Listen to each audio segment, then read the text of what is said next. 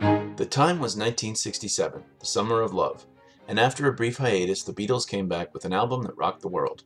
Sgt. Pepper's Lonely Hearts Club Band lacked the hits of the other albums from the Fab Four, but it topped the charts in the US and UK for the entire summer. 13 strange, finely tuned songs changed the game for pop music and brought the mustache back in one fell swoop. It's an eclectic but somehow seamlessly interwoven album that is still impossible not to sing along to. You may wish we hadn't, but we did, because we were drinking Brandy Alexander's, John Lennon's favorite drink.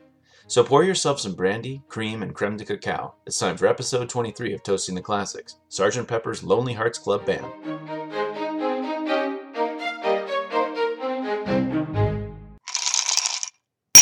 Welcome, ladies and gentlemen, to another episode of Toasting the Classics, episode 23, Two three, the big two three. The Big Two Three. I am Clint Lanier, Dave MacArthur.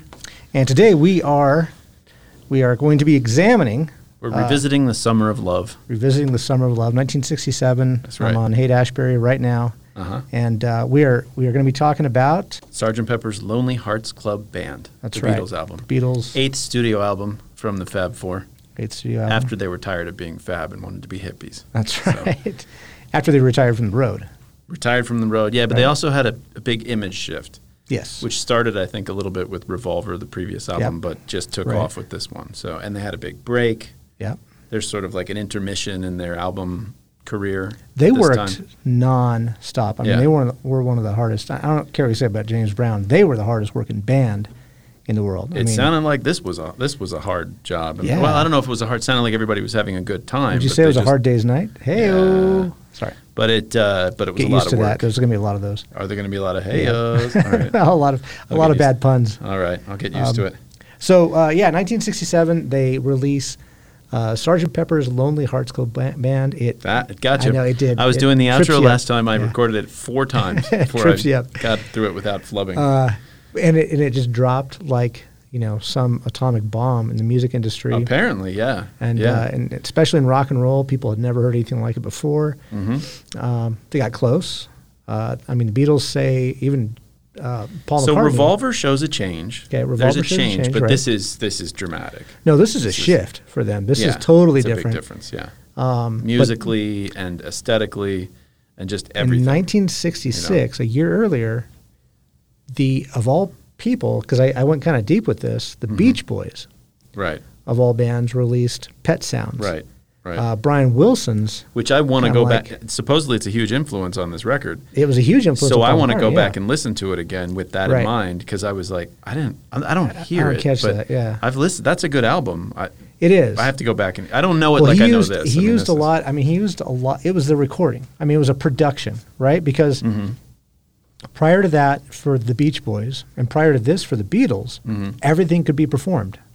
Right. You could not perform this album. Well, they were they were already having trouble with some of the tracks on Revolver, Revolver, where uh-huh. they, they when they did their last tour, they j- were just like they didn't attempt Yeah. to perform anything from was Revolver. all the old stuff, yeah. Because some of it you would be able to do, some of, but there's a lot of I'm trying to think which songs on that album, and I actually went back and listened to it to sort of r- Yeah. remind myself of it. But there's some stuff with some experimental A lot of production. backing Yeah. Mm-hmm. and some production and stuff Yeah. Mm-hmm. like that. You could play Taxman, you could just get up there and, Right. and play your guitar, you know. Was but Paperback there's- Writer on that? Ah, that sounds right. That sounds right. Yeah. So yeah, but this one was just, and I think they heard. I mean, Brian Wilson just said, "Pfft, "We're not gonna, we're not gonna worry about performing this stuff." Right. And uh, it was all huge production. And Pet Sounds had been inspired by one of the Beatles albums, and now I'm forgetting which one. I think it's actually uh, Rubber Soul. Yes, Rubber Soul yeah, was Rubber- apparently Rub- the, Rubber which is one of Soul, my yeah. favorites of their early stuff. I used to Rubber listen Soul, to that one over and and, then over again. uh, Phil Spector's production. okay, Um, what Phil Spector did, the wall of sound type of thing that, that he pioneered, Right. and this huge, you know, all the production that goes in behind. So it's not just, Yeah. it's Yeah, not yeah. Mm-hmm. just you know, background music and backup vocals and then lead vocals and stuff like that. It's all this other stuff that goes on. There's all kinds of stuff manipulating going on. Yeah. everything about it, right?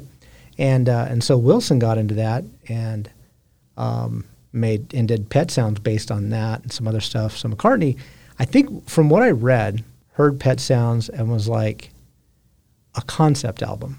Uh-huh. That's a cool idea. It- and, and, and so I, is and, Pet and- Sounds a co- okay? so That's that's what I'm not remembering. I but just remember see, it being well, it, it music- was it was it was an it was an album where you just I mean it was experimental, a bit avant garde, Right. Um, in that you you know it was I art. totally need to go back and listen yeah, to it was with it this was in it was mind, art yeah. in that it Totally. wasn't meant to be played live, you know. And what band? Think about this, 1966. What band didn't want to play live? I mean, that was you played live. In fact, you came out with singles and really just did your singles all the time, you know. I don't know what the state of the music industry is today Mm-hmm. because I think it's even weirder because like the last time I was really sort of aware of the music industry is getting to be a few years Yeah. Uh-huh. back now, like when indie rock was big. And already by that time, live music had taken over as like where a band's money came from. Right. Because there was so little money coming in. From- and that's in yeah. like iTunes and stuff Sure. like that. And I'm sure it's even a, a fraction of that. I, I think on it's like that. Spotify I and think it's stuff like, that, today. But the difference is the bands have the capability of playing whatever they do in, in you know whatever that. Yeah, it's true. There's whatever- a lot more equipment. Yeah, Yeah, whatever Totally. audio they were. they ta- cut. were, they were like, I think they were talking about Paul McCartney was like experimenting with having a Moog, like to to do some electronic stuff, but it was Right. like you couldn't have brought it on stage. No, no, not at all. And then I read this whole. I don't know where I got this book, but I got this whole history of prog rock that I read about a year ago. Oh, Lord. And it was just like coming into being just after this, essentially, like right around that time with like Emerson Lake and Palmer. And this stuff was, you know, you'd have to go into a studio and use this huge thing. It was kind of like what we think of with the Whopper computer from War Games and stuff like that. That's what you were playing music on for Right. electronic stuff into the 70s, Sure. I think. I don't think anybody could do live stuff until well into the 70s. Right. After the Beatles are broken up already. like flash forward to God, what was it? It must have been like 2000, like 2001 or something like that. And I saw Moby in concert. Oh, yeah, You know, yeah, okay. One guy and a keyboard. Sure. And that's it. You know, Right. Nine Inch Nails the same thing. Trent Reznor, it's you know him and a Yeah. all these key, you know keyboards and Well, he and broke up monitors with his around. whole band and never even cared. Yeah, they just went didn't off care. and went and became Filter. Yeah, and he did could something have else. cared less. Yeah. He, you well, know? he he broke up with the members, kept the Right. the name and He everything. kept the else. name, kept everything. I heard an interview one time with them. They're getting a little off track, but Yeah. at least it's music. Um, I heard an interview with with Filter one time, Uh-huh. and the guy was like, "So, how do you feel having left probably the most influential band of the or of the 21st century?" And Uh-huh. he was like. I didn't really want to be in like the Trent Reznor show like all the time. We wanted to have our own band. Sure. So I don't really think about it. I at can all, see you that. know? That think- makes sense. I think- I think I think Lennon, people were Lennon, kind ki- of Lennon kind of felt the same I way think about it, McCartney. it sounded like actually Lennon was okay with it. It sounded For like some George of it. Harrison and Ringo were complaining about it being the Paul show in this production. Yeah. I think as it went on, Right. yes, th- there's more friction between Lennon and McCartney, but for this one, it sounded from all the reports sounded like Lennon was having a good time. Well, he didn't- and was he- you making know. artistic contributions Yeah. and stuff like that. Well, Um, and and they all did. I mean, Harrison, he you know he did that old, whole Indian uh, satire right, right, sound and, and, and stuff, and and Star, you know, had a lot of input on on, you know, the beats, tempos, drums, stuff like that. I was growing up, my dad would give me Beatles albums, and he'd Yeah. be like, "Just skip the sitar dish." you know? Every time, he'd be like, my friends and I would be like, "Ah, it's the sitar dish." with it, with it, without you, you didn't, Yeah. you, you weren't jamming out to. Was that the name of the song? Within or without you, Within- there's one on there's Within, one on Without You. revolver. There's one on revolver Yeah. that's heavy sitar, and then um, I'm not sure what else there is, but but just reading about. So speaking of, like I said about prog rock, reading about what they're talking about Mm-hmm. with doing the sitar music and all the different things and like that, it makes the Beatles sound so much more virtuosic than I ever was aware of. Yeah. Like as a kid, you can listen to this band as like to this album rather as you know how many songs like as 12 11 or 13 like just songs Yeah. just listen to them Right. but there's all this stuff going on that sounds like the stuff that prog rock people are doing Right. but because they're the beatles they still made sure you could listen to it Yeah. you know you could still tap your foot to it and sing Well, that was a along and, question like, I was I was wondering. Like, could they have done that if they weren't the Beatles? they could have never gotten away with producing this album I think what was it like four hundred? Um, They would have been. They would have been like, a prog rock producer. band. Yeah, But it's a. It's it's. And it, this doesn't have any bangers like most Beatles albums do, right? Because they cut Penny Lane and Strawberry Fields Forever. Those are probably the ones that would be the singles, Right. Except, well, one of my favorites is A Day in the Life.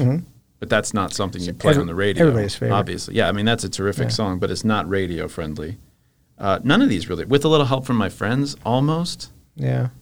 Yeah, but none of these are none of Bangers. these are like When, I, when, I, Beatles. when I'm hits. 64 with like an oboe lead. Yeah, when I'm 64. How much money would Paul McCartney pay today to be 64? to be 64, I again? know. You know, I'm he's- thinking, when I'm 84. right, now," yeah. that He's, sounds he's good. looking back to the good old days of being 64. Right. But I heard an interview with him recently. He's still sharp. Oh, just, he is. just totally with it, like just talking about Yeah. the old days. And Musicians usually are. There is a, yeah, well, there's they're a, usually bright guys. there's a right? great Yeah. great documentary um, about Glenn Campbell, of all people, Glenn Campbell's from the Eagles? No, that's No. Glenn Fry. Yeah, Who's no, Glenn Campbell? Glenn- he was like Oh, a country the star. big- he, he did. Uh, he Okay, did. um, I'm sorry, yeah. Rhinestone Cowboy was one of his big Okay. hits, and like seventies, eighties, sixties, I think. And uh, he he had dementia, and uh, oh, really? and he went real fast. And I think it's called, it's I'm still me or it's still me or something like that. Yeah. And it's and it was kind of like behind the scenes of his decline. And what was weird about it was he he was completely, you know, declining. I mean, really losing his, his memory and Mm-hmm. and everything. Um, but he could remember every single note, and he could pick the guitar like he was 20 years old. Yeah. he could get up on stage and do it. He couldn't remember the words to his own songs, oh, wow. but he could remember the music. yeah, it's probably the cerebellum muscle yeah, memory is the last uh, stuff. To they did go. like an MRI on him stuff, and, Yeah. and and they could see like that part of the brain was like much more developed. It was still like Right. Uh-huh. really reactive. It was firing, you know. And they did a lot of tests and stuff, and a lot of the other places were just dead, you Yeah. know, which is Yeah. it's really tragic. It's a If you terrible ever, disease, but- um, uh, if this is, I don't want to, this is gloomy stuff to talk about, but if you ever watch somebody's mind go, it just changes your perspective on what we are. Uh-huh. Yeah, it does. You know, you Quite a just bit. realize somebody can be alive and just not be them. you Well, know, my like- point is that you know a musician like Paul McCartney, who's who's, I mean, the guy, what song was it that he came up with in, in the middle of the night, and it became this this huge hit. what, you're talking about Paul McCartney on this album? No, it was it was another Beatles album. I can't remember which album it was Oh, on. Um, I feel like he sort of came up with Hey yesterday, Jude no, altogether. yesterday. Oh, yesterday. okay. Yesterday, and, and and he came up with the, with the tune, and it was something like "Runny Eggs." Like that, he would sing that to himself over and over, so he could remember the tune. And he Oh, got on yeah, the piano and he sure. was singing I've, that I've over actually and over and done that. over. I've done that before. And so he got the tune. That was like middle of the night, and then he just kept working on it, and he hammered out "Yesterday," which is one of Right. the most famous songs of all time. yeah, it's right? a really good song. Yeah. And uh, so I mean, this guy. Did you see that movie, by the way? No. Yesterday. No. It's fun. It's a fun movie. Is it? It's weird. It's a weird concept. It's one of those things where you're like, you're like, why didn't somebody think of that before? Right. That's a really simple conceit for a movie. Yeah. That's a really good idea, and it's executed at like a, Pretty a well. stable level. You know, like the it's- guy that it's pretty stars in it. enjoyable. Yeah, the guy in it's pretty good. I'm trying to think what else I know him from, but he's in a bunch of stuff. Yeah. Um, but it was good. I liked it. It was fun. It was But weird. um, but you know, I mean, uh, that's what musicians do. They just live it and breathe it, and they dream it, and they Mm-hmm. you know they live with it all the time. Although I remember I, I watched Willie Nelson um, really, like two years ago on stage, and I can't remember what song he was doing, but he's kind of in the middle of it, and he's doing the same thing. He's playing the guitar, and he's like, forgot the words. I can't remember the words of my damn song. you know?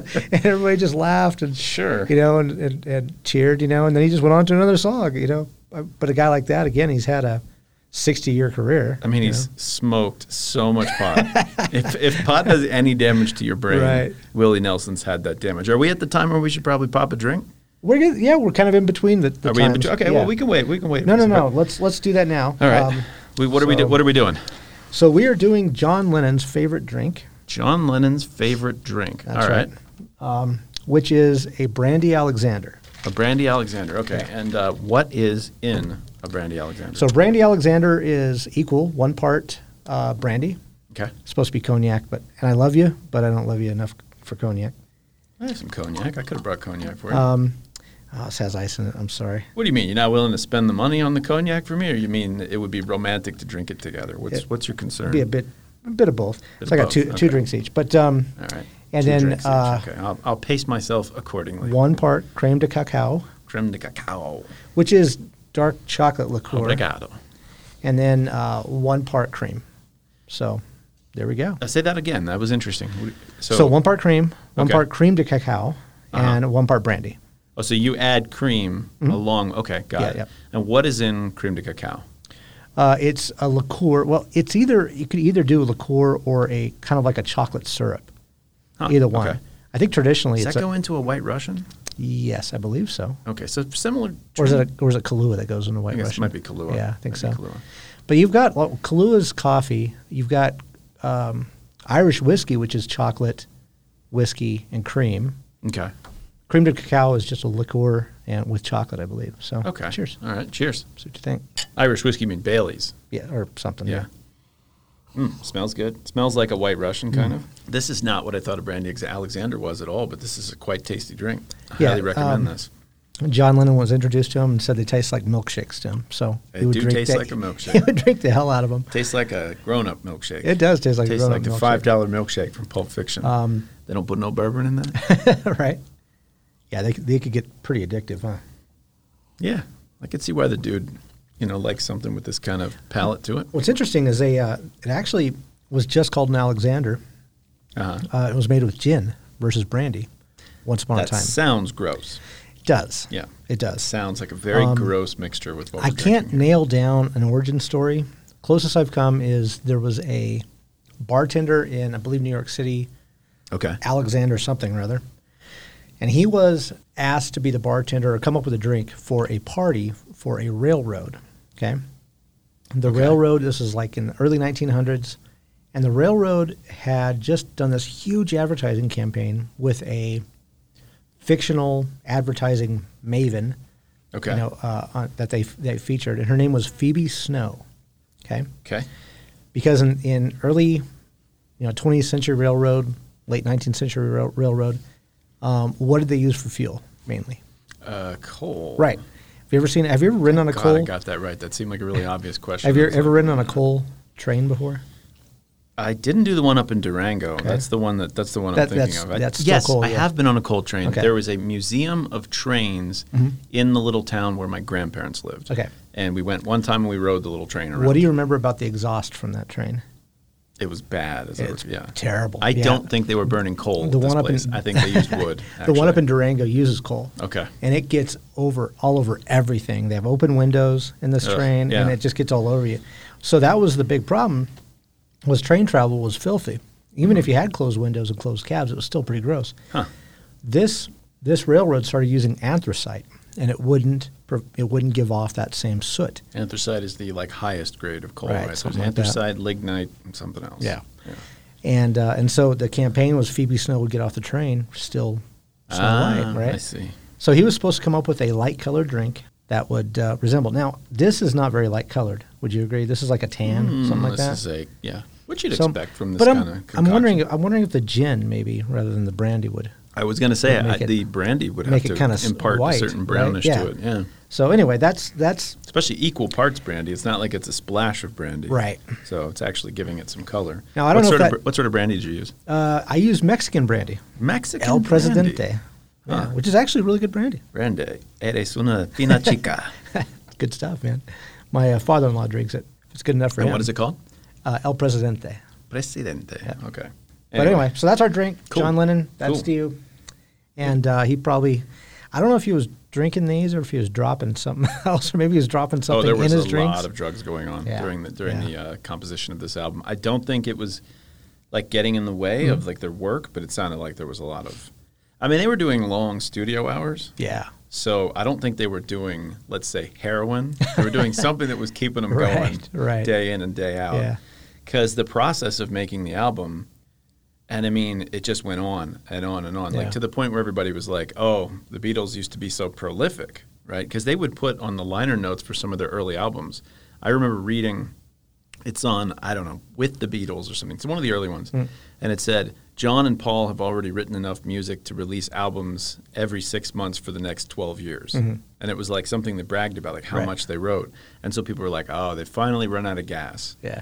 And there was a quote from Paul McCartney saying, like, just wait, wait till you see this, because they were putting in, they were putting in so much work on this album. Yeah, making they're, sure they're every like single 14 track hours was- a day for weeks at a time. And I think it's kind of like, do you remember how long Guns N' Roses were talking about releasing Chinese Democracy? yeah. It was Yeah, forever. like I think User Illusion is like 92, Mm-hmm. 93, and they were talking about another album, and it took like 20 years, and it was not any good when it finally came out. Right, yeah. You know, I think people thought that's what was Bit happening. of a the Beatles were tragedy. just done. You know, Right. they couldn't work together anymore, and it just was totally not Sure, true because sure. the next couple of albums after this are just phenomenal. Yeah.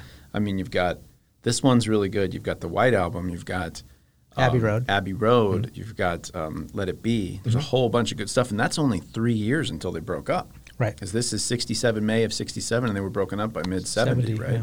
So in three years, they put out another four albums, all Right. of them. I, I I think there's another one, Magical Mystery Tour. yeah, Magical So Mystery. there's a whole bunch of stuff that came out after that. Well, I was- plus, plus they did uh, Yellow Submarine. I I Yellow think after Submarine. this, or is Yel- it no, before Yellow that? Submarine is actually on Revolver, the song. Oh, is it? Okay. There's the All right. film Yellow Submarine. But they did four songs for that film, I believe. Yeah, I think so. Uh, Um, and apparently that was, I don't know if it was Yellow Submarine, but Paul was working in movies during the hiatus they had. Yeah. Between the making Like of scoring- this album and scoring them, Revolver. Yeah, he was basically, like doing type thing, yeah. scores and stuff because he, he was just not stopping working. Well, I know the don't- movie had like Nowhere Man, Yellow Submarine, Okay.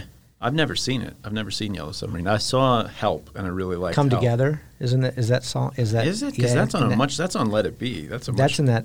That's in that movie, I think. huh. Oh, no, that's not on Let It Be. That's on Abbey Road. Um, and then I can't remember what the fourth one was, but there's like four of them that they wrote for the movie.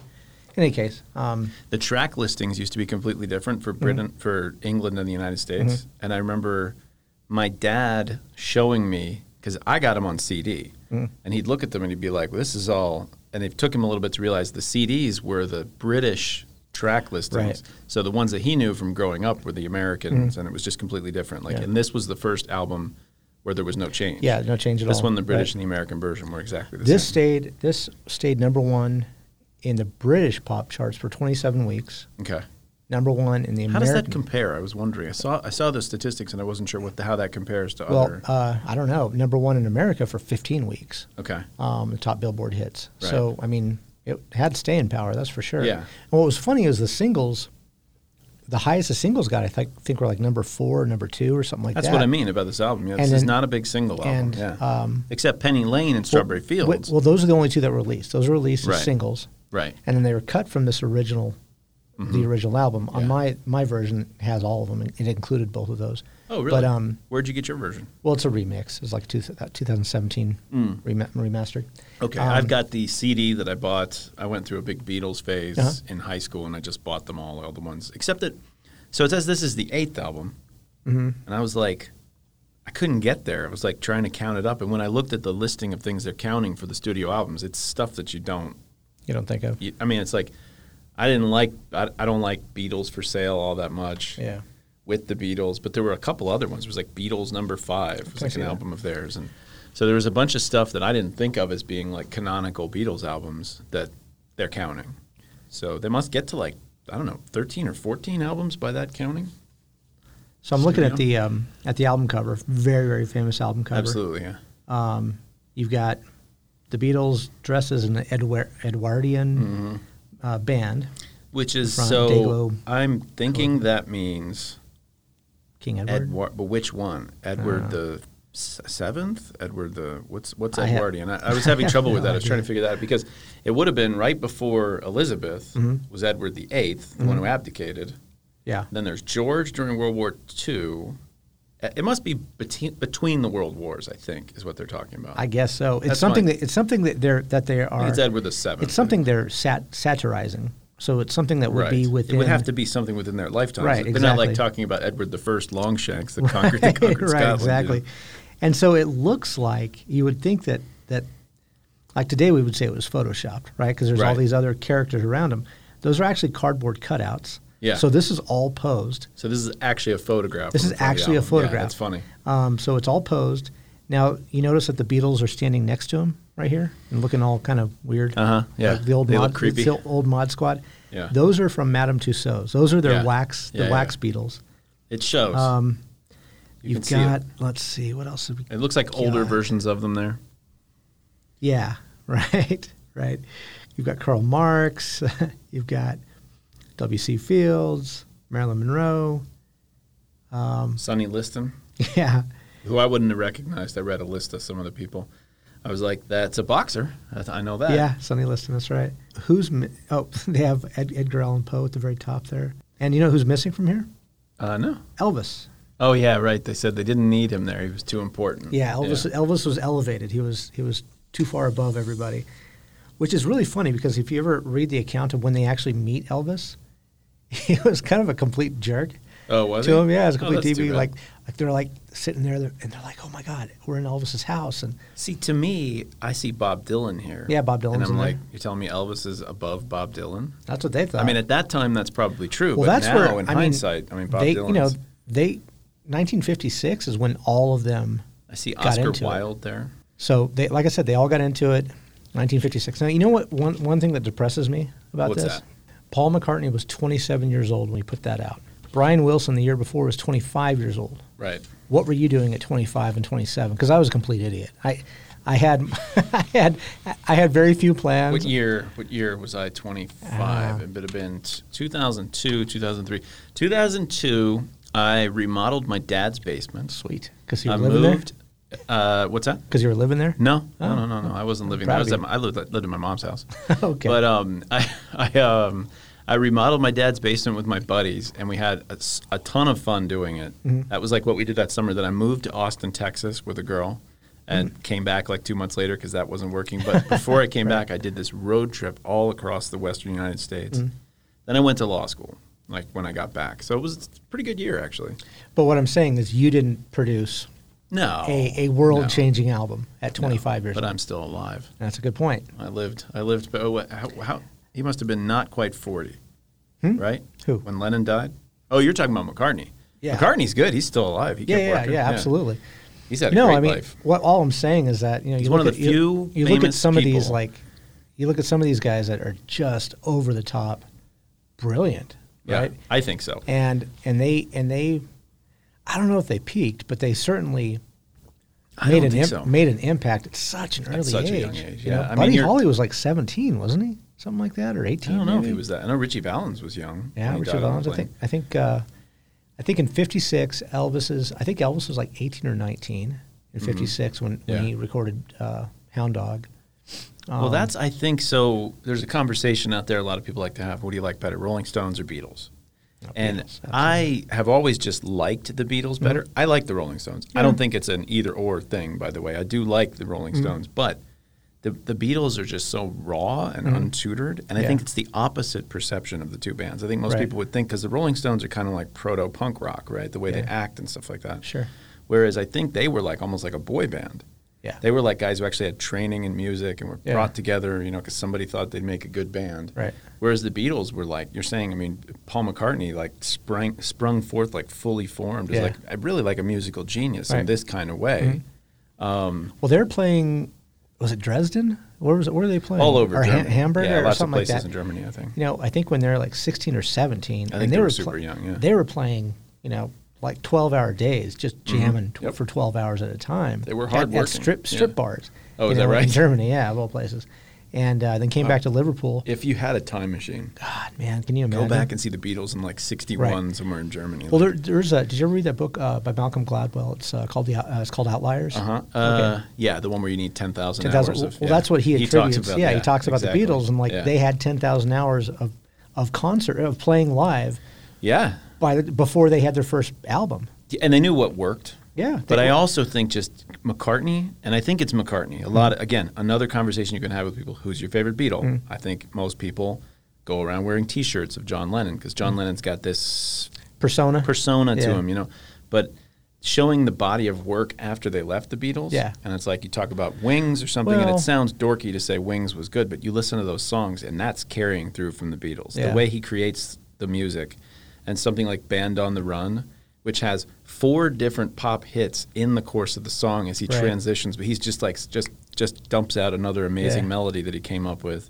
You could hear it's Paul. It's definitely Well- Paul. That's the the soul of what made the band two things. Two things. As kind good of, as they were, you Two know? things make your argument really difficult. Okay. To to prove, one is called uh, I mean, it's unprovable, but yeah. One is is called assassination, or the murder. True, but it's and the, 13 the it's, other one you know, is ten years. the other one- most of most of McCartney's great work is in the seventies. The other one is Yoko Ono, who Uh-huh. I think was a complete just anchor around his neck. Yeah. you know, there's a there's a great clip you should go out and watch on YouTube when when John Lennon meets Chuck Berry for the first time. Uh-huh. Okay. And it's like a show. It was like a variety show or something. And, and uh, he's there. He's with Yoko Ono. So I can't remember when in the 70s. But Right. Chuck Berry is, was one of his heroes, you know, guitar player. It would have to have every- been, right? Yeah, exactly. I mean, he, he idolized Little Richard. He idolized all those guys in the 50s, and including Chuck Berry. And so he gets to jam out with them for the first time. So they're like, hey, do you want to jam out? like, you got it, man. And so they're up there on stage and they're and they're jamming out. and then Yoko Ono finds her way to a microphone. Oh, and it's she's like terrible "Wah, singer. ah, Oh, yeah, yeah, yeah, ah." if you so But one there's of, hold on. There's a look that Chuck Berry gives. He like looks over his shoulder. He's like, "What?" the-" wow yeah and then then they jam again, and she tries pulling that again, and they cut her mic. So Oh, she, yeah, you see her in she's- the background She's going, awful. She's a terrible singer. She's- if you it, on the White Album, there's a song "Bungalow Bill," Uh-huh. and the Beatles used to record their stuff in uh, stereo. You know, like you, so you could turn off one track. Mm-hmm. Yeah. it's hard. You can't do it on CDs, but if you figure out a way to turn off like one of the speakers, Mm-hmm. sure. you can hear Yoko Ono singing backups on "Bungalow Bill." Just by herself because she's the only one on the right speaker, or I don't know which one, but and it's just like oh, "She's you know. terrible." In case of accident. It's like, oh my God, like stop. Yeah. What do you- and I don't know how she, she got herself into She the she studio. single handedly wrecked. You Uh, there's the a- I Beatles, mean, John Lennon. There is like, a you there know. is a long, uh, um, you know, feeling. A lot of people have been saying that for years and years. I, I don't know enough about the relationship between everybody. Did you know that uh, Paul was a big uh, Naughty by Nature fan? no, I didn't. way before some there's some sort of time travel. If you look at his coat here, if you look at his coat here in the liner notes, Okay. when he's got this Edwardian uh, military coat on, there's one where he's facing towards me. When- Uh, when it everybody's says, smiling. on this patch, OPP. you see that? Which Do- is scandalous Do, you- to do you put know, into. do you know what that stands for? I do actually Okay. know what it stands Well, for. so what does it but stand it's- for? It stands for the Ontario Provincial Police. There but you go. You're ruining it. That was a terrible. Well, Yeah. because it was terrible. God, that was the. That was so much So, worse than anything I've. I've 20 tried. years or ahead of time, 25 years ahead of time, he was already down with the OPP. So. God. Well, he was anyway, but I think Either that or Naughty by Nature was actually doing a Blue Lives Matter song for the Canadian police forces. Perhaps. so that would blow minds. That would- that would be I think that would surprising. probably be That the would be bigger very earthquake surprising. of the two. yeah, So, what's your favorite song on the on the album? Would it be? that's uh, a day in the life. Day in the Life, Life's the yeah. best track on the album. Um, but without getting, I think that's kind of trite to say that Mm-hmm. because it really is just pretty pretty dominant. I just didn't. I think they're all just fun. I love these lovely Rita, Mm-hmm. like all of them that just kind of bounce along. Within or without you brings it down a little. I but I think that there's Actually, the one that brings it down is "She's Gone." but that's a good song. It's a good song, but God, it, it's just a See, but it's downer. kind of like I think that they do this, and I think somebody told them at some point that they were really good, and it might have actually been after this. Mm-hmm. But they write their songs, and I don't actually think there's much of a concept running through this album. I, I- think the idea of uh, a concept album is a it's- little it stretches. It's not It- like it the does Who stretches, or something yeah. like that, you know. So um, somebody told them that the way they write is like the way musicals are done. You know, it's just like one melody, and they're all kind of like a little story, and they're just all they all stand independently, and they shift styles and things like that. And the medley at the end of Abbey Road, it's like one of my favorite things to listen to. I just play that over and over Yeah. again because it's. I think the songs are better in that medley, but that's kind of the same thing that's going on here. And obviously, White Album kind of feels that way. The first disc, the second one is frankly a little too experimental for me. Mm-hmm. I don't really listen to the second half of the White Album very often. Um, but um, yeah, I think they just sound like like she's leaving home just sounds like some part of a musical, It's just like some story out of Right. nowhere. um, Yeah, maybe. in there. But getting better is good. Do you remember the Magnavox commercials? yeah. That would play that, better and they'd all say, the time. they'd say, uh, you know, it's getting better all the time. Yeah. Uh, But they, they would stop right before John Lennon comes in, going, "Can't, Can't get, get no any worse." worse. Yeah. You know, that was- I would always think that I'm like, and they never include the part where I used to beat my woman. well, yeah, that's right. Yeah, they left that. Oh, part he's out. like, I used to be mean I to my used to be woman. mean to my I used to woman." beat her Yeah. and keep her from things that she loves Yep. or whatever Yep. holds Yep. dear or Yep. something. Man, it was mean. Man, I We're was just mean, gonna sing, by the But way, I'm for the rest of changing it. my scene. Doing Yeah. the best. See what I mean? Like you can't stop singing Yeah, them. That's it's how. tough. That's how the. Uh, there, there are the funny little melodies lines are. in there, like uh, when I'm 64, Uh-huh. when he says, uh, "We'll buy, a pl- we'll get a place on the Isle of Wight If it's not too. if it's if it's not Yeah. too dear, which means if it's not too expensive." right. You know, yes. I- Yes. that's a translation from the I, love British. that. Yeah. Yeah. Did you? So this was a candidate for biggest surprise. I didn't go with it, but Okay. I thought my whole life that the summer of love was 1969. I thought it was a dirty joke, and I thought everybody just thought it was hilarious Yeah. that it was the year 1969. I was when I saw this, I was like, "Wait!" So you thought summer- Brian? You thought Brian Adams was singing about it this whole time? I totally thought Brian Adams was talking about it. Well, he's yeah, that's see, but I thought that was the summer of love. I Right. had no idea that it was '67, so that really did surprise That me. was a upon busy this, Mm-hmm. decade because he had the summer of love, and then he had the long hot summer the following But when's year. Woodstock? Is Woodstock 67? 69. See, that was See, that's 69. what I thought was the summer of love. Okay, so '68 you had the riots. I need to be hit again with a Brandy Yeah. Alexander. Uh, so '69 you had the or '68 you had the riots like Chicago and R- Well, actually, all of uh, it, right. after Martin Luther King got shot. right. So that was a long hot summer, and then um, Yeah, my dad talked about that. That was uh, that was a big deal in D.C. because they still lived in the Imagine city so. at that time. And my da- my granddad was a cop, and that was a. So you want to hear? uh, So you didn't like the OPP joke. You want to hear another one? Uh, Okay. This is kind of just an observation I made. So I went to Wendy's one day, Okay. and this big poster on the wall outside of Wendy's. Okay. Strawberry Fields, like it was a salad they had, and it said Strawberry Fields, and underneath it said limited time only. I was like, That is a good joke. I took a picture of it. I put Yeah. it on Facebook, and like nobody laughed. Nobody I was got like, it? What a, come on, they just didn't look at it. But it's just yeah, things change. It's Yeah. not forever Yeah, anymore. maybe. maybe. it's inflation. infl- yeah, right. Limited. So time, did yeah, you look up what exactly. Strawberry Fields was? No. So Strawberry Fields was a Salvation Army children's home Okay. near where Lennon grew up, where John Oh, Lennon grew up, okay.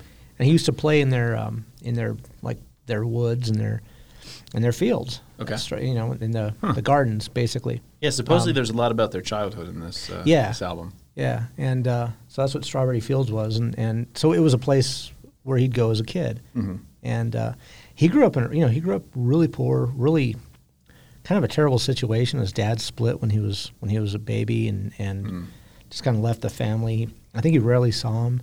Okay. If I remember correctly, We he did was like, see him though. Well, I think he was like a performer on a on like cruise ships or something weird like that. If I remember correctly, It's kind of sounds like it'd Yeah. be a good gig. I don't know. I don't know if well, I'd he- like. I that. mean, but you know, his kids never saw him, and he never. I mean, they grew up really again, poor. it kind of sounds like it would be a good gig. yeah, Yeah. no. well, yeah, I got you. I love my children. Hi, children. Oh, Lucy in the Sky with Diamonds. Lucy in the Sky with right? Diamonds. So we could have an argument about Puff the Magic Dragon, right? Okay. We Can could be we? like some people could say it's Some just a people story say about it. a dragon and a little Right. boy, you know. But Right. Lucy in the Sky with Diamonds, I don't see another take there. Those three words don't come together. Well, you know what's suppo- what he said. I know, but that's BS. Like there's, so he said what? he said there's just a drawing that his kid did, and yeah, I'm like, and he asked, "What? What is the drawing?" It's well, it's Lucy in the Sky with Diamonds. come on, come Right. on, man. Paul was doing so much acid during the ma- creation of this album. I, I just, yeah, I, I don't buy it. I think it's obviously a Yeah. drug reference. It's the Why would most they? Why would they deny it though? Because I mean, they they admitted Other than it's- Mother's Little Helper, it's probably although that's an anti-drug message, I guess. Uh, I think that's just an observational. No, because she dies at the end of it. So I No, think he it's says if you supposed- take any more, you you you or if you if you if you have an overdose, you can't take any more. That's what he says. He doesn't say that she does. yeah, she, they say if yeah. Then then he says she took four more, but he doesn't say that she OD'd. I think it's more of an observation of the time. what drug is that? Barbiturates, I think. Barbiturates is what I Yeah. was thinking. Yeah, okay. Have you ever seen Ma- Have you ever seen Mad Men? Sure, And that's sure, sure, what sure, that's what sure. his wife does. Like she's taking uppers and downers, and everybody's taking uppers and downers in that in the '60s. I think, like I said, it was just more of an observational thing from the yeah. Rolling Stones. But Yeah, I guess so. I guess it's not an anti-drug, but you could you could uh, spin it that way. I think that's the last band to do an anti An anti-drug message. Yeah. message. yeah. Did you know it was the first uh, pop album that didn't have like the gaps? You know how like usually, Yeah, usually yeah. they'd like They just play go out, one play after the the song other. quiet, Right. and then the next one starts. Right. It's the first album not to do that, which sounds to me, you know, like it's just yeah. There's lots of albums that do that. Not a big deal, but that's kind of huge. That, Yeah, al- well, it that was- alone. it was the as an- first one, right. As an innovation, is kind Well, I of- went from there. I went to uh, Pink Floyd, like The Wall, wh- wh- which is all connected, right? It's just one after the other. You Yeah. know, one runs in. They're all. What's the one time song. difference between those? Gosh, uh, The Wall had to have been late '60s, early '70s, '71, '72, Okay, so maybe. not too far off. I don't think so, but I think you know, this was their concept. I mean, they, they showed that you can do this. Probably, I'm sure Waters and all the rest of them Mm-hmm. got it from from them. You know, Yep. you said you mentioned the Who. I mean, Tommy, you know, where it's a story. I'm a Yeah, total but concept. it actually is a story. But yeah. but it started. This was a concept. Sergeant Pepper was a concept, and actually, the Magical Mystery Tour was supposed to be a concept as well. He had he had McCartney wanted them to get like an old bus and get like it all hippified and actually Uh-huh. drive and actually do a m- Magical Mystery Tour, and the rest of the Beatles were like, "No, we're not doing we're not doing that." You know, that's one of the things. So, what do you prefer if you had to pick between the two? Would you pick early or late Beatles? Let's say you have to use Revolver as the middle ground, and you're like, what do I get to keep? Everything up to Revolver or when I think everything of- from Sergeant Pepper? The problem on? is with the early, you've got the early silly, you know. I Sure. wanna hold your hand, I like all the all that that's, stuff. that's a banger. That's a banger. they're fun you know? songs, Yeah, but they're that's- but they're just so bubble pop. That's you know, true. Bubble That's gum true. That's pop. You true. know, all the little girls, you know, getting happy and fainting and stuff like that. But then they they do transition slowly to more uh, sophisticated songs. Yeah, right? definitely. Until by the end, and that's the thing. Although about- I have to say, you know what? I'm going to push back a little on Okay. Mm-hmm. that because I can play "I Want to Hold Your Hand" for my five-year-old Yeah. in 2021, and she's right away. Mm-hmm. Well, that's a good point. That's a though. musical sophistication in a way, right? It's like No. to be able to reach across the decades and still hit a kid right away the first time they hear it. I think that that I and think, it wasn't before I, that. I think that should. It was a strengthen- new kind of music. But I think that should strengthen my argument because you can also sing, you know, "I'm a gummy bear" to your five-year-old, and That's true. She, and- that's true. and That's true. She would like that. But there's a but there's a combination of a simplicity and also like a it's like a lasting. well, it has a you good know. melody. It has a good Yeah. tune. I mean, I'm not s- I'm not denying that. I'm But it just was saying- also it, at the I'm time. just saying that it. You but know, at the time, super innovative, right? Like nobody had heard anything like that, like quite like that in 1962 or with, whatever it with, was. when With the that song- Beatles, it was it was a combination of things. It was their look. Nobody Right. had- had ever looked like that because they had mop tops. You know, they they were like cutting edge. We don't think of their, their the early Beatles. Those, those haircuts are actually revolutionary. Yeah, at the we time. don't They think of seem- them- They seem like the conservative version of the Beatles. Exactly. right, But yeah. but my mom always tells me about her dad saying like in nineteen you know fifty eight or sixty or whenever they came out, going look at those, look at that the hair. You Mm-hmm. Yeah, know, yeah, Need yeah. to cut that hair. Blah blah blah. They said the people- alternative was Johnny Cash. You know. Sure. Yeah. Everybody. Yeah. So- But it- they were. Ta- uh, there's a bit where they're talking about how when the when the album came out and people saw them again after not seeing them for some time and they had beards and mustaches and long hair. Mm-hmm. Yeah. And everybody was just like shocked. I went to a party this weekend with some people I hadn't seen since like before COVID. And like they I saw walked you? out and I have a beard Yeah. and, and like a Long mustache and like hair. long hair and then people were just kind of like did like a double take at me and I was like I'm like John Lennon like Yeah, emerging that's from his right. cave you know Were you It's- barefoot? uh, I was wearing sandals. Yeah, well- Actually, we well- were at the pool. I might have been barefoot. I don't remember, but it's possible. Don't they Abbey Road? They're like really like long hair. Oh, yeah, everything else. yeah. This one isn't bad. I mean, no, this, is, like this is just kind of basic. I, you know what? Honestly, I'm looking at him again. They didn't even really have long hair. It's just the mustache. yeah, it's a And they- mustache, it's facial hair, I guess. sideburns. Uh, Nobody has a beard.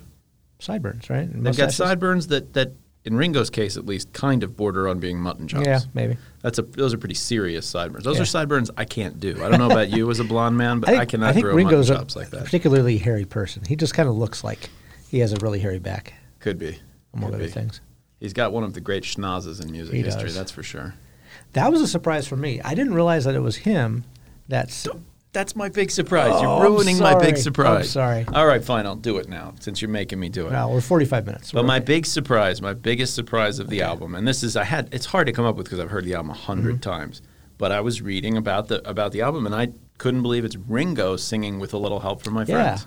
I never gave it much thought. It sounds like Ringo. I Yeah. can hear it, but I but you just never That thought shocked of it, me. I 'cause was he- like- he's not a singer. mean, that's the first guy that sings on the album is Ringo. Yeah. He o- they open up the album. It's just well, there's the Billy, you know, there's a Yes, little bit yes. of that. Well, but- there's there's Paul. Um, it was 20 years ago today.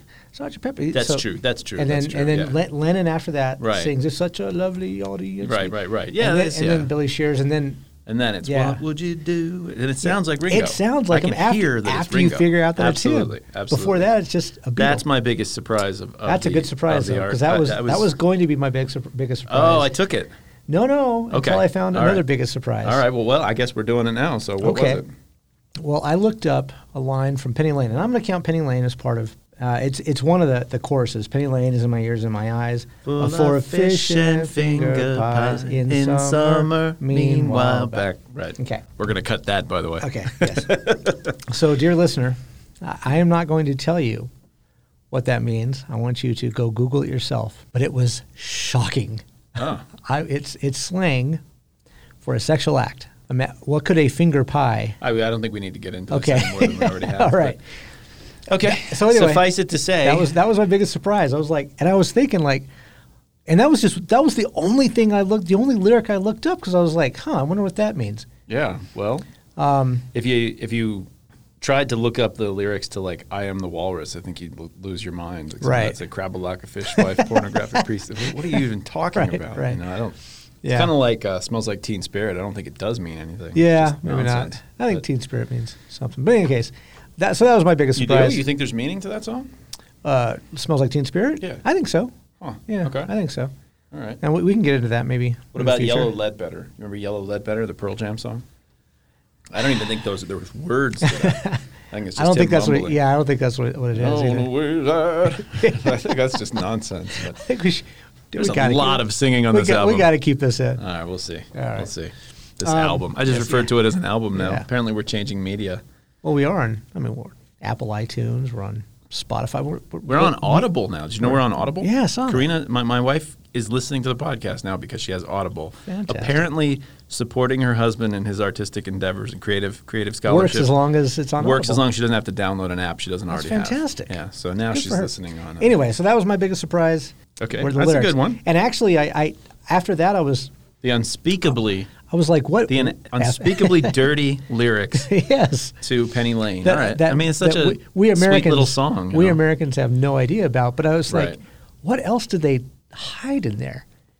You know, that that's actually what it got me thinking. And and I don't, I'm not going to spend the rest of my life, which I'm sure there are people out there that are scholars in li- in like Oh, Beatles you- lyrics. You heard about the right? whole Paul is dead. Yeah, yeah, Thing. all I mean, that there were stuff. people that dedicated Yeah. you know tons of their time. But I'm one not- of my uh, one of my friends' dads wrote like a thesis in in university like Right. about the Paul is dead uh, like the whole conspiracy. a thesis in university. Yeah. Are you turning English?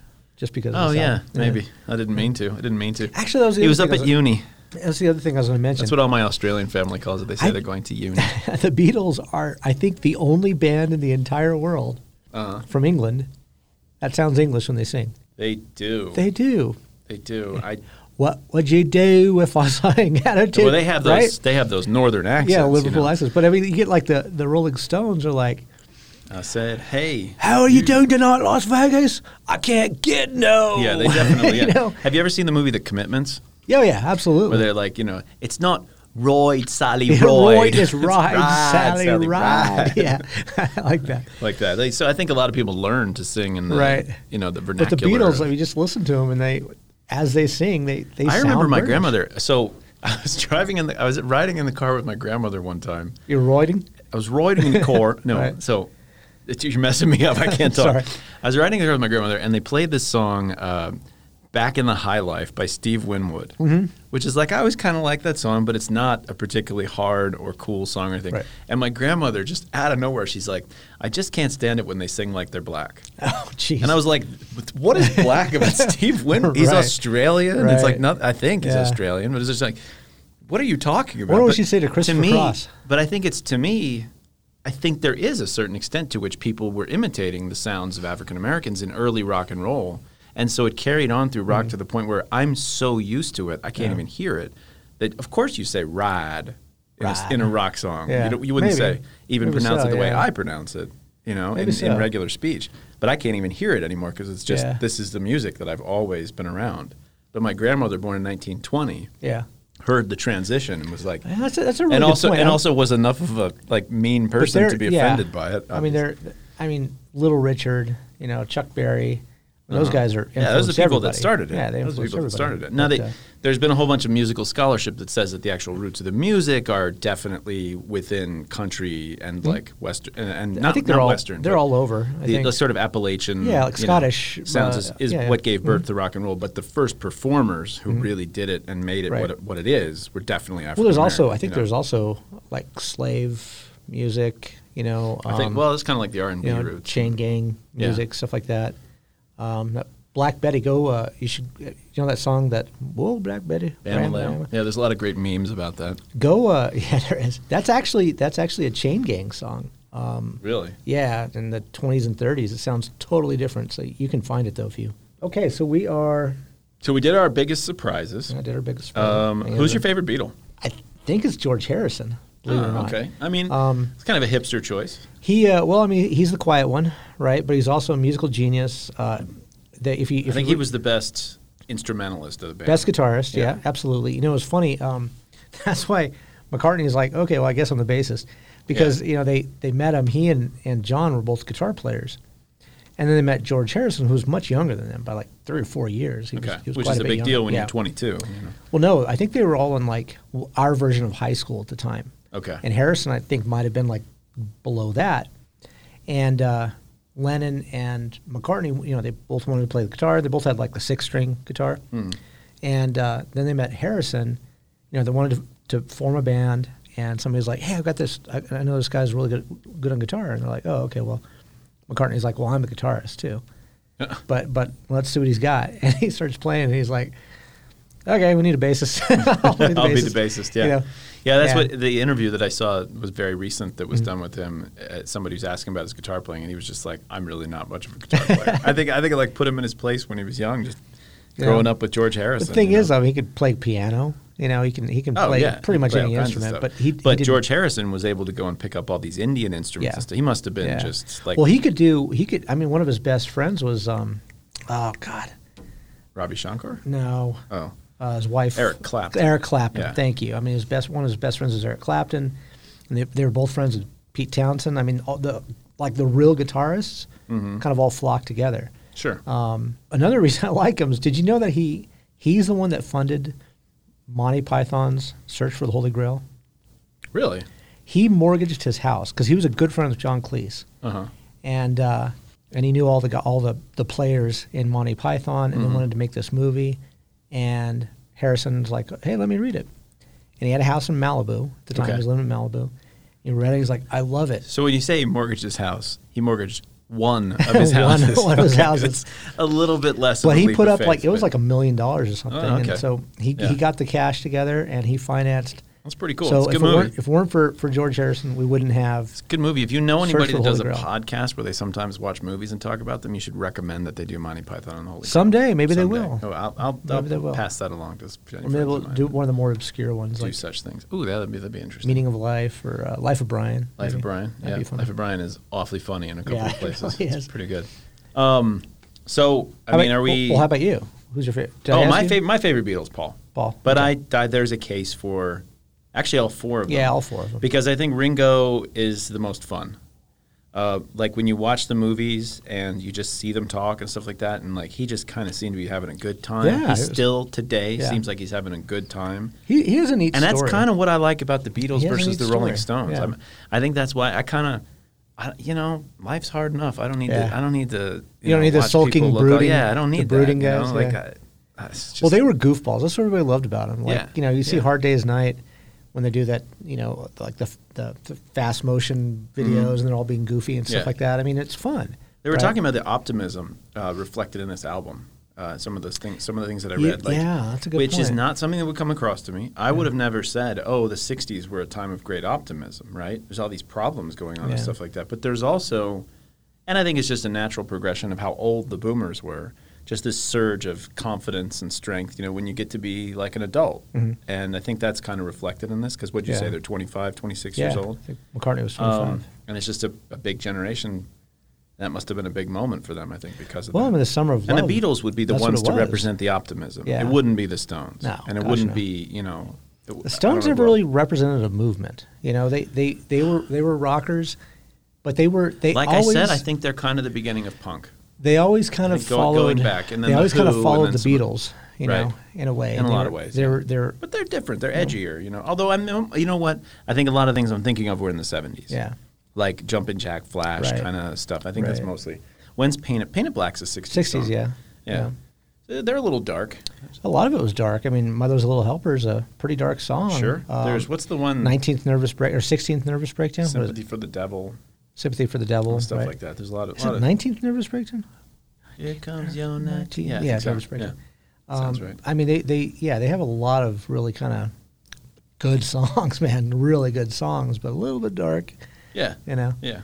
Well, I, I like them. I like them. I mean, Um, Yeah. definitely. I just don't. They're not as iconic to me as the Sure, Beatles. The sure. Beatles are like the band I associate Right. with my dad. I love them Yeah. Mm-hmm. on my own. They're just kind of important to me in a way. And I think you're right. I think you. I think like it would be tough to do day in the life for your five year old, but their, Yes, ca- their definitely. catalog has but I could play Rocky About- Raccoon yes. and half of the White Album. for that's a my good kids. point. There's a whole, and I could play for the benefit Rocky of Mr. Kite. Raccoon. You know, play "Lovely Rita" Yeah, that's Rita true. made. Yeah. I could play those songs for the kids, and they'd hear them, and they'd snap Yeah. along right away. You know, yeah. just the same way. But you they can do. sing a lot of the the you know older, simpler stuff for them as well. Yeah.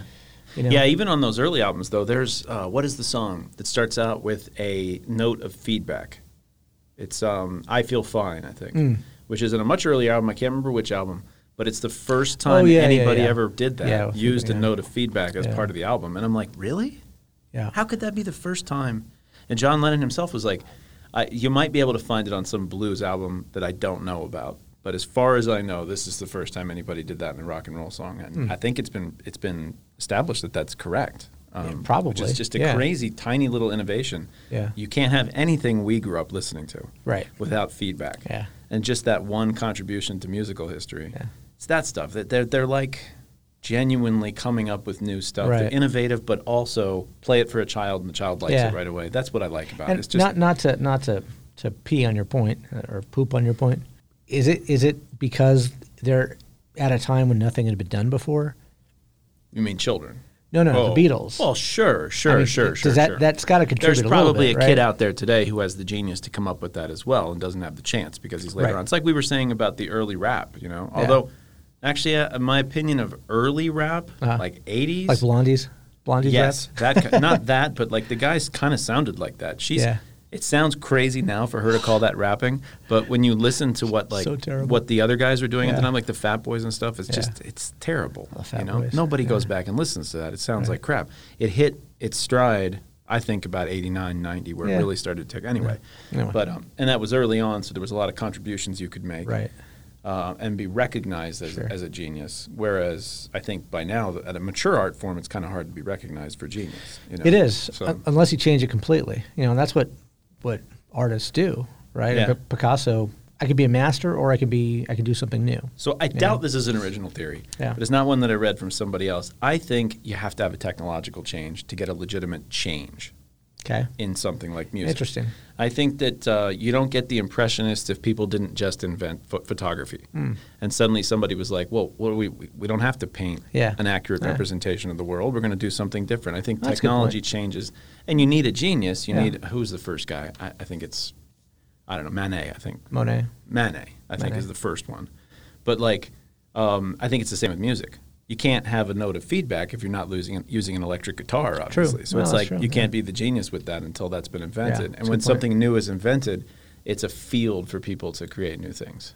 So the Interesting. geniuses can go play for a little while and Yeah. make something new. It's hard when you just have all the same technology. Standing on the shoulders of giants. Yeah, basically. yeah, in a way, Yeah. but also, but also just the ma- the Right. materials, the new things. The Right. scientists bring you something, and you're like, oh, electronic synthesizers. You know, well, there was actually there's a And Moby, in cou- Strawberry- Moby couldn't have worked in Right. 1920. You know? Well, Strawberry Fields, he uses a new technology. I can't remember what it was called, but you know, if you listen to it, it has those kind of weird notes at Strawberry the end. Fields? Yeah, it has like weird synthesizer sound notes, okay, and it's a particular type of in, of i- electrical instrument that um, Yeah. John had just bought, okay. and so he started playing around with it. Right, so it was brand new. You're right; it's a new technology. the that terminology they're he used, talking. you know? there, so there's the Wikipedia article. Yeah. There, the music theory stuff they're talking Yeah, I about with know. this album It's is crazy. completely over my head. I have no Yeah. idea. They're talking about I skipped the, a lot the, of that the stuff. terms they use for it and stuff. They're like, and Yeah. this song's in the mixolydian mode, and I'm Yeah. like, are you kidding like me? these different What- tempos and like these shifts in, s- in tempos that they use. You and stuff could like say that. any of that stuff to me, and I'd just be like, "Well, you Oh, must be okay. a genius," because Yeah. I don't understand it. So, uh, but anyway, Just take your word for it. All right. So I think we're at the time now. We're at the and I time. think we've given it away. I don't think Have we're we? going to surprise Well, anybody. it's all- it's tonight. your call, It's so my call. let me- and let me I- the guess. way I've been talking about it, I think it sounds like I'm the one that chose the thing as a classic because I mean, the Beatles are. I grew up on them. There's Iconic. no way. Absolutely. If we'd chosen one of their early albums that I don't like that much, Right. maybe even Magical Mystery Tour, maybe I would Yeah. have voted against it. Maybe, um, you know, one of those. But I, this one, this is a classic. The whole point is I mean, to, to take something that everybody else calls a classic and say, okay, do we think it's a classic? Yeah, pretty So, much. And I yeah. mean, I, I don't think you can vote against this. I mean, one guy, one guy. Did you read the quote where the guy said? This album is the closest Western civilization has come to unity since the Congress of Vienna. I saw that. Yeah. Like, I mean, I think that's ridiculous. Yeah. I would, vo- I would, I would not toast Right. that statement. But I think that just the fact that people are saying things like that about it, I cannot imagine an album in 2021 having this kind of impact. no. because we don't, we don't listen to albums Right. for one thing. Right. It's not the way people consume music. Yeah. Um, well, we could we could go on and on. I mean, I was thinking about like, just as bands, they don't evolve like this. People don't accept evolution like this. They want to hear the same stuff. I mean, Metallica's a great band, but you can't tell me that they've really evolved. You know, eh, so that they've changed. They started at point A, and now There are they're some at artists. Point there are G. some artists out there who've evolved in But- modern, in fairly recent memory. Now, I don't know about in the last 10 or 15 years. I don't, I don't think on the scale of the Beatles. If you look at their, if but you like look at the- Madonna, Madonna went through a very similar progression.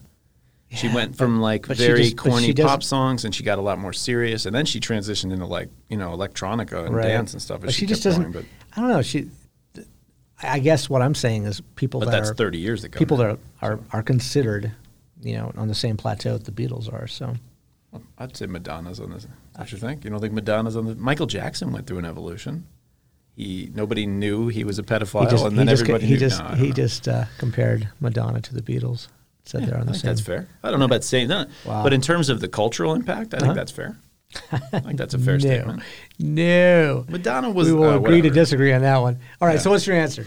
Uh, my answer is that we're definitely toasting this. All Classic. right, well- in in, so, in as much as it is up to me, we are toasting this classic. Next time I'll bring more Brandy Alexander. Yeah, that's a good idea. All right. Cheers. Cheers. I can- And thank you very much for joining us uh, on this episode of Toasting the Classics. next episode, we're going to be talking about Madonna constantly, Yeah. Yeah. Okay. but uh, and and singing it too. okay, Alex, go to your room. Yeah. Anyway, um, all right. Well, thank you for joining us, and we will talk to you next time. Uh, Wait, what are we doing next time? Oh, right. Yeah. Next time, we're going to be talking about the Ray Fahrenheit. Bradbury's uh, dystopian classic, Fahrenheit 451. Very good. All right. And I will let you know what we're drinking in the outro. Very cool. All right. Thanks for joining us, everybody. Bye. Bye. That's it for episode 23 of Toasting the Classics. For those playing along at home, you'll need amaretto, beer, and some overly proofed flammable beverage for next week. You'll also need fire because we're drinking flaming Dr. Pepper while talking about the 1953 dystopian novel Fahrenheit 451. If you'd like to get in touch, please send us an email at toastingtheclassics at gmail.com. Send us show ideas, comments, complaints, and let us know your favorite Beatle. Check out my blog at theattractivenuisance.com and follow us on Twitter at @activenuisance. Our music was written by Michelle MacArthur. See you next time on Toasting the Classics.